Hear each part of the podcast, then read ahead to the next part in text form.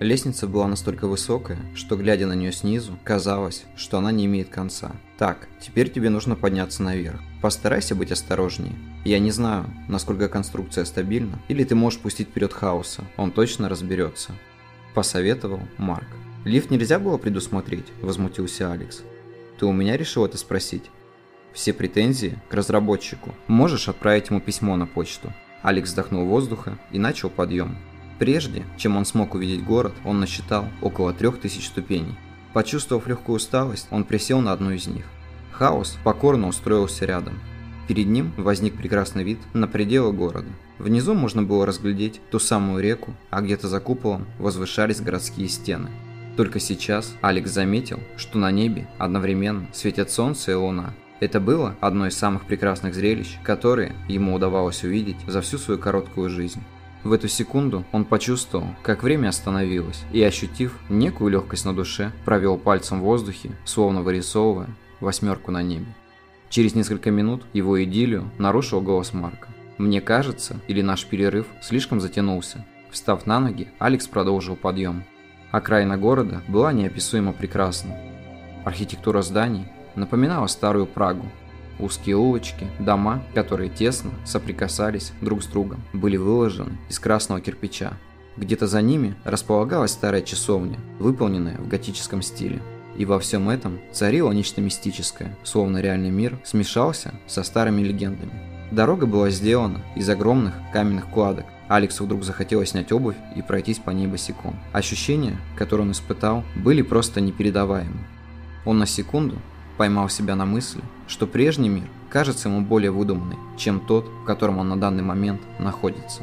Подойдя к часовне, Алекс поднял голову вверх. Каменные вороны, располагавшиеся на крыше, выглядели устрашающе, но в то же время очень украшали внешний вид. Двери часовни были в высоту больше двух метров и на вид казались довольно громоздкими. Каждая из них крепилась ручка, инкрустированная старыми символами, которые Алекс никогда до этого не встречал. Легким движением, толкнув дверь, он понял, что громадные размеры – это всего лишь видимость. Хаос заскулил, давая понять, что ему не очень хочется входить внутрь. «Ну что ты как маленький? В этом мире кроме нас никого нет. Идем». Хаос посмотрел на хозяина верными глазами и побежал, скрывшись в полумраке зала. В передней части часовни располагались скамейки, на которых он обнаружил те самые буклеты, один из которых достался ему. В конце зала виднелась небольшая сцена, на которой должны были проводиться проповеди. Возле нее стоял огромный орган, из которого выходили около десятка труб. Подойдя ближе, Алекс нажал на одну из клавиш, и одна труба выдала ему свои пыли прямо в лицо, заставив отпрянуть назад. Он хотел было повернуть обратно, как заметил небольшую щель в дверном проеме на втором этаже, сквозь которую сочился тусклый свет. «Марк, меня слышно?» В ответ тишина. Затем он позвал Хаоса, но тот тоже не появился. В этот момент Алекс понял, что снова остался совсем один. Внутри возникло чувство, напоминающее страх. Воображение рисовало сюжет, где он – герой какого-то фильма ужасов, который в любой момент может стать жертвой существа, что затаилось и злобно смотрит на него из темноты. Еле слышно, Алекс прошел до другого конца зала и увидел старую деревянную лестницу. Поднимаясь по ней, он почувствовал, как каждая ступень просто стонет под тяжестью от его веса. На втором этаже находилась комната, напоминающая архив. Деревянные полки, расположенные возле стен, были забиты папками, на каждой из которой был указан порядковый номер и год. Самая свежая из них была датирована сентябрем 2017 года. Он открыл эту папку и начал читать. Объект Майк Персон. Возраст 26 лет, полумужской. Испытуемый дольше всех продержался в симуляции, показав отличные результаты. Внедрение в реальность достигнуто на 92%.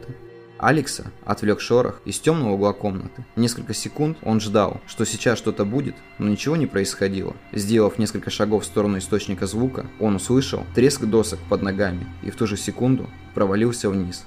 Падение было безболезненным. Отряхнувшись, он поднял голову вверх и увидел, как через черную дыру на него смотрит хаос. Угораздило же меня, пронеслось в голове. Осмотревшись вокруг, Алекс заметил, что помещение было оборудовано под склеп. Вокруг находились могилы с каменными плитами. На стенах угадывались изображения все тех же неизвестных символов.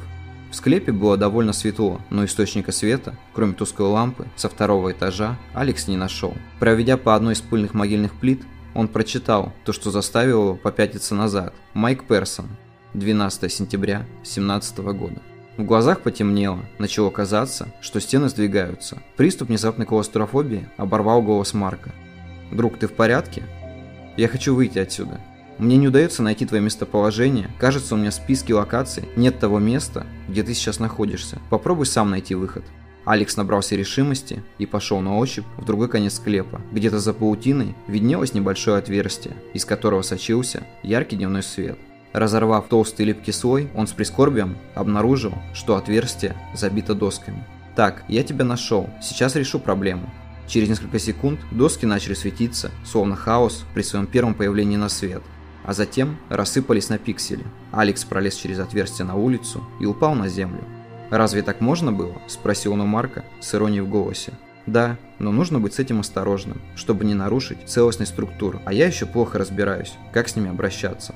К Алексу подбежал Хаос, виляя хвостом от радости и давая понять, что все страшное уже позади. Но что-то внутри говорило Алексу, что это только начало.